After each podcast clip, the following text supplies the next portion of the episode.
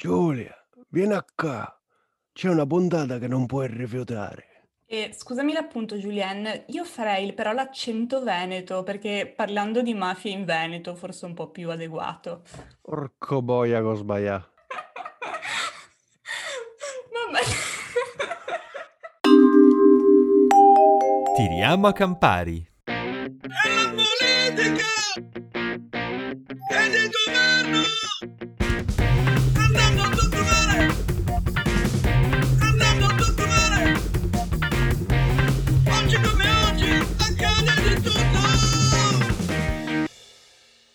Ciao a tutti e benvenuti a questa nuova puntata di Tiriamo a Campari. Oggi parleremo di mafia, però non lo faremo da un punto di vista generale, ma eh, ci concentreremo sulla mafia nel nord Italia, in particolare nel Veneto. Infatti è ormai da anni che sappiamo, attraverso le inchieste che sono state compiute in questo territorio, che la mafia ormai è ben presente anche in Veneto. Cercheremo quindi oggi di capire un po' di più sia rispetto al perché la mafia si sia spostata anche al nord e sia anche rispetto a eventuali differenze che caratterizzano la mafia in questo territorio rispetto alla mafia al sud. Direi quindi che possiamo cominciare. Vai Julien, presentaci l'ospite di oggi. Sì, ne parliamo oggi con Gianni Belloni, che è giornalista e membro del comitato scientifico di LARCO, il laboratorio di analisi e ricerca sulla criminalità organizzata, nonché autore del libro Come pesci nell'acqua, mafia, impresa e politica in Veneto. Allora Gianni, iniziamo con una domanda che ci chiarisca un po' le premesse. Come si fa a distinguere una normale attività illecita da un'attività invece più propriamente mafiosa? Beh, intanto teniamo presente, le mafie in quanto tali, in quanto identità, in quanto organizzazioni, sono presenti da quasi due secoli nel territorio nazionale. Un gruppo criminale eh, si esaurisce nel momento in cui i protagonisti muoiono o vengono incarcerati. Le mafie hanno un elemento di trasmissione di alcuni elementi organizzativi, elementi identitari, culturali e nella pratica non si limitano alla, all'attività propriamente illegale, come potrebbe essere un gruppo criminale che ne so, dedito alle rapine, ma sono attenti a eh, entrare e, e reinvestire ed essere protagonisti anche nell'economia legale. Un elemento che contraddistingue i mafiosi è una certa imprenditorialità noi possiamo anche dire che i mafiosi sono degli imprenditori, possono essere degli imprenditori appunto di attività correttamente illegali ma anche di attività illegali. Questo muoversi all'interno dei due mondi è un aspetto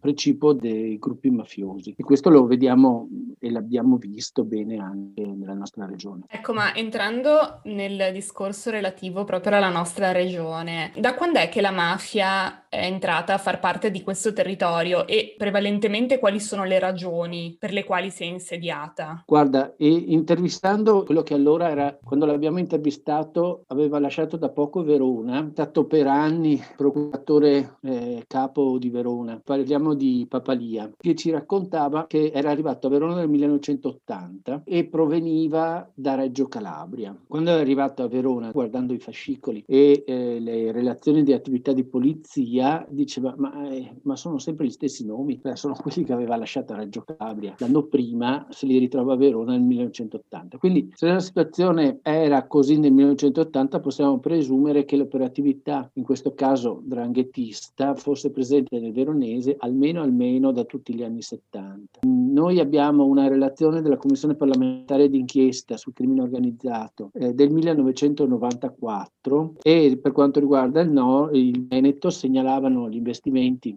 abbastanza consistenti nel litorale veneto, zona di costa, zona di Abano, eh, gli alberghi, l'area termale ed eravamo appunto a metà degli anni 90. Quindi quello che noi possiamo dire è che in, in alcuni territori eh, è una presenza stratificata negli anni, una presenza anche continuativa di alcune famiglie che si sono inserite, come si dice, si sono insediate in, in, questi, in questi, territori. È difficile pensare a eh, un insediamento di così lungo periodo senza pensare alla rete di relazioni che questi gruppi hanno, sono riusciti a costruire e questa società gli ha dato modo, questo assetto sociale imprenditoriale gli ha dato modo di costruire. Quello che in qualche modo si è stratificato sono anche delle relazioni che sono relazioni eh, più o meno importanti, più o meno significative, ma che sono l'aspetto fondamentale del successo dell'insediamento di un gruppo mafioso, la possibilità di intrattenere rapporti con pezzi della società e del, dell'economia. Grazie Gianni. Ci hai parlato poco fa di questo procuratore Papalia che a cavallo tra gli anni 70 e 80 ha ritrovato in Veneto le stesse persone che aveva poco prima indagato in Calabria. A questo proposito, che ruolo ha avuto, se lo ha avuto, in questo radicamento nel nord Italia, il cosiddetto soggiorno obbligato, che lo ricordiamo per chi ci ascolta, è quella misura cautelare introdotta nel 65 con cui si disponeva l'obbligo per i cittadini giudicati particolarmente pericolosi di risiedere temporaneamente in un comune diverso dal proprio. Che ruolo ha avuto dunque, se lo ha avuto, questo soggiorno obbligato? Ma è stato un provvedimento senza dubbio sciagurato che partiva da una definizione del fenomeno mafioso, che era una definizione, possiamo dire, di tipo culturalista, cioè le mafie prosperano, si sviluppano all'interno di alcuni contesti perché ci sono delle culture particolari che favoriscono loro, il loro sviluppo. Se gli esponenti mafiosi vengono strappati da quei contesti e portati in contesti, è implicito che sia questo giudizio più sviluppati, più progrediti e più moderni, eh, allora non dovrebbero più danneggiare. Questo approccio culturalista che ha un aspetto evidentemente, francamente razzista, eh, era, oltre che aver fatto dei grandissimi danni, che si eh, poggiava su delle premesse assolutamente sbagliate, oltre che eh, spaventose dal punto di vista etico. Le mafie si sono sempre mosse, sono sempre sviluppate territorialmente. Cosa Nostra si è sviluppata parallelamente tra la Sicilia e gli Stati Uniti, perché è nata a pochissimi anni di distanza tra la Sicilia e gli Stati Uniti, ovviamente in modi completamente diversi perché erano contesti diversi, però eh, non c'è nulla che possa dire che le mafie sono un fenomeno che eh, riguardi o possa riguardare solamente il Sud Italia e de, dire, delle presunte culture particolari arretrate del Sud Italia. Detto questo, eh, il soggiorno obbligato ha avuto sicuramente dei, delle, degli effetti perché anche il calibro dei personaggi che sono stati mh, trasferiti qui al nord non era niente male. D'altra parte, pensare che il soggiorno obbligato sia l'unica causa dell'arrivo de- dell'insediamento delle mafie in questa regione è assolutamente mh, fuori luogo. Tra le altri motivi per cui diciamo una cosa del genere, ad esempio il fatto che la densità della presenza del, dei soggiorni obbligati sono stati ad esempio molto molto forti nel Padovano, mentre abbiamo avuto uno sviluppo molto più importante l'insediamento di Andrangheta nel Veronese. Rispetto alla natura della mafia nel nord comparata alla mafia che conosciamo invece al sud. Un po' l'immagine, l'idea che abbiamo del fenomeno mafioso è comunque un, quello di eh, un'impresa che però, oltre che essere interessata alla dimensione puramente economica e commerciale del proprio business, è anche interessata a affermarsi come organizzazione di potere e quindi in qualche modo a usare un controllo abbastanza rigido sul territorio e anche a dominarlo in qualche modo anche attraverso dei collegamenti con il versante politico e sociale di, di rilievo. Invece nel contesto veneto almeno dalle notizie che leggiamo, sembra che il fenomeno mafioso sia un po' più sotterraneo. È giusta questa interpretazione oppure ci sono dei paragoni anche rispetto a come noi conosciamo la mafia al sud? Quando si parla di controllo territoriale si parla soprattutto del controllo di alcuni, eh, alcune filiere economiche o, o alcuni segmenti di mercato o di alcune dinamiche, perché insomma il, il controllo totale è, difficile da immaginarselo e difficile da immaginarselo soprattutto eh, al nord. Teniamo presente che insomma, la mafia no, non si concepisce come un antistato, non si concepisce come una forza che debba competere con lo Stato e sostituirsi ad esso. La mafia in un qualche modo eh, ha sempre cercato, tranne la parentesi, della strategia dei corleonesi con Cosa Nostra, che ha portato moltissimi danni a Cosa Nostra, peraltro, un, un accomodamento quindi la possibilità di eh, appunto poter intraprendere i propri business, i propri affari, eccetera, eccetera, in una dimensione in cui ci si accorda. Ma quindi a questo proposito, per cercare di dare, come dire, un, una visione anche un po' più concreta, in prima battuta, come avviene un incontro tra un gruppo o una persona, una famiglia mafiosa e eh, un imprenditore o il poliziotto che deve essere corrotto, insomma, con la società locale? Da quello che abbiamo visto, quello che si instaura non è un dialogo fra due interlocutori spiccatamente diversi, non è una, un dialogo con persone che abbiano dei linguaggi, dei valori, delle, degli obiettivi obiettivi, delle competenze particolarmente diverse. Molto spesso è un dialogo fra due imprenditori o comunque due persone che eh, sono in affari. Beh, diciamo, che, diciamo che c'è il rischio per me imprenditori di scoprire in un secondo momento che la mia controparte commerciale è un mafioso, fa parte di un gruppo mafioso, cioè può essere anche che non ci sia un'etichetta di Certo. presentazione. Certo, senz'altro. In alcune situazioni, come nel Veronese, i gruppi di, di Andrangheta sono parte del panorama sociale, no? Sono una parte integrante dell'economia. Quindi, quando eh, un, un personaggio si chiamava un- è un assicuratore di un paese del Veronese, gli viene proposto un affare di- legato ad un terreno da parte di un di un personaggio legato alla famiglia Giardino e, e lui si informa da- da- dei suoi conoscenti e dice ma chi è questo, perché mi ha proposto questo affare, eccetera, eccetera, e riceve molte rassicurazioni del fatto che gli da molto tempo, si sa che ha un'impresa, in un qualche modo viene accreditato. E da lì per questo signore iniziano tutta una serie di traversie molto pesanti. Però non è, come dire, l'unico modo nel quale si sviluppa un rapporto. In un'altra inchiesta, sempre nel Veronese, eh, l'imprenditore Veneto si rivolge ai mafiosi in termini quasi da, da capo, cioè nel senso che loro portano una certa deferenza nei confronti dell'imprenditore, il quale può dirgli di no su diverse questioni oppure si accomoda su altre questioni, li utilizza, eccetera, eccetera. Non- il rapporto di potere non è dalla parte dei calabresi. Ma quindi scusa, il, l'i- l'ideale che noi abbiamo quando pensiamo alla mafia, cioè a un atteggiamento prettamente intimidatorio, minacce, diciamo cose molto palesi e anche che creano un clima quasi di terrore nei confronti dell'imprenditore, almeno così sappiamo che ha funzionato per molti anni al sud.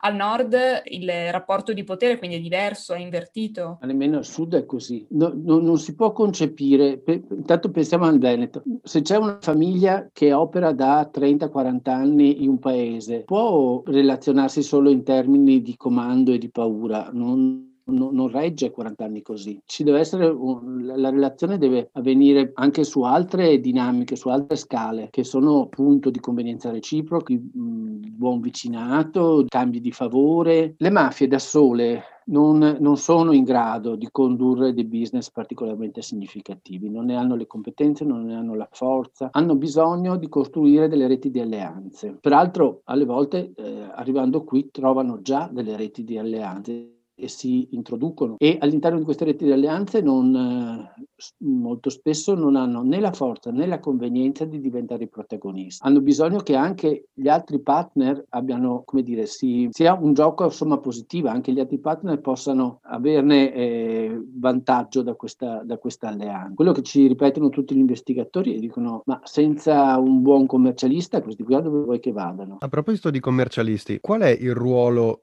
in tutto questo dei professionisti in questa vicenda? Ma eh, praticamente, adesso non vorrei esagerare, ma insomma in moltissime delle ehm, vicende, delle inchieste che abbiamo studiato, i professionisti hanno un ruolo importantissimo, un ruolo di snodo. Nella modalità in cui è configurata l'economia, tu hai bisogno di personaggi che sappiano orientarti sul mercato, farti capire qual è l'occasione giusta, qual è la trasformazione della regola che può darti qualche chance. Pensiamo, non lo so, a tutta la questione che riguarda la gestione della manodopera e la somministrazione della manodopera, che è un campo su cui i gruppi mafiosi operano anche, anche qui nel Veneto. Beh, ci vuole un consulente del lavoro che ti sappia dire quali contratti applicare, che ti sappia dire nel momento in cui la normativa cambia, che che tipo di, di, vincoli ci sono e quali scappatoie ti lascia fuori. E questo un po' in tutto, insomma. I, i professionisti sono i veri, cioè sono quelli che orientano e in maniera decisiva le scelte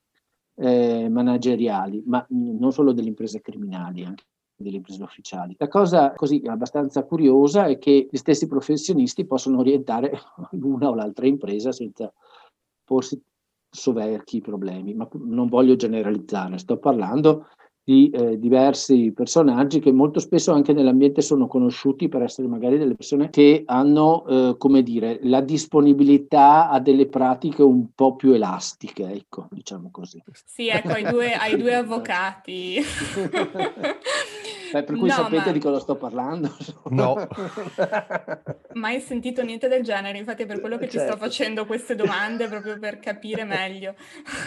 Ma mh, no, quindi effe- questa- questo coinvolgimento dei professionisti mi fa anche pensare a quello che dicevi tu prima, cioè che probabilmente, anzi senza probabilmente, la mafia si è inserita all'interno di dinamiche comunque già presenti all'interno del territorio, quindi determinate modalità imprenditoriali e, e di, diciamo, creazione di vantaggi non sempre leciti a cui un po' la mafia si è agganciata. Guarda, la battuta che mi faceva una persona che queste cose, eh, anche lui le, le- le stava studiando, e dice, beh, insomma, sai, un commercialista che si è abituato a maneggiare il nero di un imprenditore e poi può maneggiare anche un altro nero, tanto eh, i meccanismi quelli sono, e, e magari è anche lo stesso imprenditore che si ritrova davanti, poi la provenienza del denaro magari è un'altra. Insomma, in, eh, in qualche modo c'è una, una professionalità e, e che è un elemento, un ingrediente fondamentale del, del successo di un business e quindi anche del successo di un insediamento eh, di un gruppo mafioso, insomma. Capitolo 1 del manuale di tributario è come gestire l'evasione fiscale.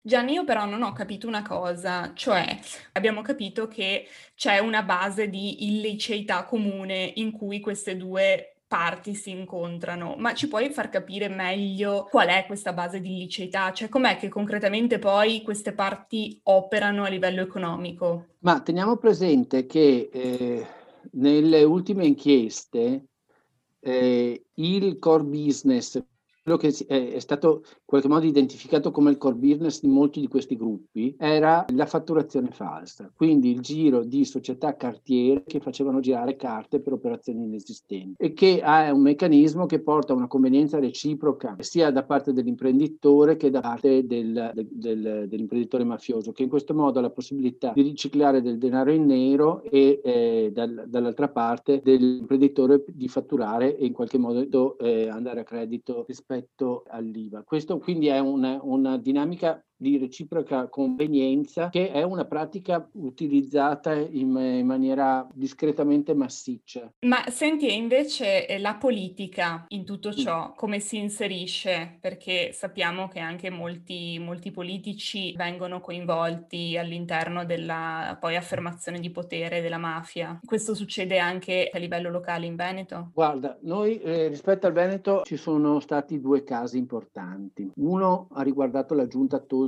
a Verona. Nel veronese ci sono diversi casi anche, ci sono stati alcuni casi anche di direttamente di ehm, impegno politico da parte di esponenti del- di famiglie di Andrangheta, perché c'è quella che viene chiamata una vocazione politica delle mafie. L'idea che le mafie comunque, sia in termini utilitaristici, ma anche in termini di prestigio, anche in termini, come dire, di entrare nel salotto buono della società, tengono un occhio di riguardo e un molto interesse la dimensione politica. Poi questo si declina anche in modi diversi nei diversi territori. Noi abbiamo una situazione come la Valle d'Aosta, in cui sostanzialmente la politica valdostana è stata più che coinvolta in questioni legate all'andrangheta, la regione Lombardia in cui sostanzialmente alti vertici della, della regione sono entrati in contatto in, que- in relazioni di, di scambio di voti, eccetera, eccetera. Qui in Veneto il fenomeno non, è, non sembrerebbe così importante. Su questo si potrebbe anche pensare che le personali i- i- la figura del politico è meno importante in Veneto che in altre regioni, qui è, più decisiva la figura dell'imprenditore, Eh, dal punto di vista sociale è anche riconosciuta di meno la figura del politico forse. Comunque ad esempio a Eraclea noi abbiamo anche avuto una condanna dopo un rito abbreviato dell'ex vice sindaco, era vice sindaco al momento dell'inchiesta, ma era di, di fatto sindaco ed è stato sindaco per moltissimi anni, condannato per concorso esterno in eh, associazione mafiosa. Questo personaggio politico, Graziano Teso, è importante capire che lui ha, ha avuto una carriera politica che è simile a quella di moltissimi altri. Entra immediatamente in consiglio comunale, si aggancia a un politico locale di una certa importanza. Quello che lui fa per il suo territorio, quello che gli viene in qualche modo riconosciuto e rimproverato, è quello di essere l'animatore dello sviluppo locale, ma che, che in quel territorio e per come si era configurata l'economia vuol dire soprattutto diventato un grande operatore immobiliare. Se il compito di un politico è quello di favorire l'economia, qualsiasi essa sia e da chiunque venga interpretata, se lì ci ritroviamo un imprenditore mafioso, anche l'imprenditore mafioso per, entrerà in interlocuzione con il politico e verrà aiutato. E, e anche il mafioso eh, aiuterà eh, portando voti. In sostanza abbiamo capito che la mafia si inserisce con vari canali, quindi nell'imprenditoria nella politica, in Veneto come immagino un po' dappertutto, e si inserisce in dinamiche già presenti e con linguaggi analoghi a quelli già parlati sul territorio, nel nostro caso nel territorio veneto come siamo messi ad anticorpi? Cioè, come hanno reagito, se hanno reagito rispetto a questo, gli organi di, di contrasto della criminalità, la magistratura, ma non solo? Negli ultimi 5-6 anni le cose sono molto cambiate perché c'è stata una fortissima input da Roma perché si assodasse che le mafie ci fossero anche in Veneto. Cosa voglio dire? Dal 2008-2009 ci sono state delle grossissime inchieste che hanno riguardato la Lombardia, il Piemonte, per ultimo l'Emilia Romagna, il grosso punto di domanda era ma come mai in Veneto non sta succedendo niente? Allora a quel punto c'è stata una fortissima pressione perché si sviluppassero delle inchieste anche in questa regione. Il fatto di far sì che si sviluppino delle inchieste a cascata ha moltissime conseguenze. Vengono fuori dei materiali che sono le ordinanze. Sulle ordinanze i giornalisti scrivono vengono fuori i titoli sui giornali, è un motore di divulgazione. Il fatto di fare le inchieste dà il via anche a processi in qualche modo di, di, critica, di autocritica. Pensiamo anche a tutti i dibattiti che sono stati fatti all'interno degli ordini professionali, ai convegni, da parte della magistratura veneziana, quindi della, della magistratura della, eh, della DDA mh, probabilmente non c'erano gli strumenti per affrontare queste, queste, dinamiche. E poi a cascata anche tra gli organi investigativi, cosa di cui ci si lamenta ancora adesso che gli organi investigativi non siano particolarmente pronti ed addestrati. Adesso il negazionismo mi sembra che sia abbondantemente finito, quello che permane è una eh, retorica per cui le mafie sono il nemico esterno contro cui una società veneta di per sé sana e illibata, un'economia sana e solida deve combattere per mantenere i suoi valori. Questa dinamica del nemico esterno è una dinamica che può essere rintracciata all'interno della cultura antistatalista del Veneto, perché francamente a Eraclea, senza i colletti bianchi del litorale, gruppo di Donadio era lì che spacciava un po' di eroina e che gestiva un giro di prostituzione. Punto e basta. E proprio del caso di Eraclea e di un altro caso forse meno famoso ma non meno importante, che è quello delle infiltrazioni mafiose negli appalti per le Olimpiadi di Cortina, parleremo nella puntata di approfondimento. Grazie mille Gianni, grazie Giulia e a tutti voi ricordiamo come sempre che se volete approfondire gli argomenti trattati oggi potete farlo sui nostri canali social, Instagram e Twitter, dove ci trovate come Tiriamo Campari senza la A. Vi ringraziamo per il supporto, come sempre, per averci ascoltato e vi chiediamo di condividere e far condividere il podcast o anche semplicemente di fare passaparola. E come sempre un saluto da tutti noi di Tiriamo a Campari, la realtà ai tempi dello spritz nel tempo di uno spritz.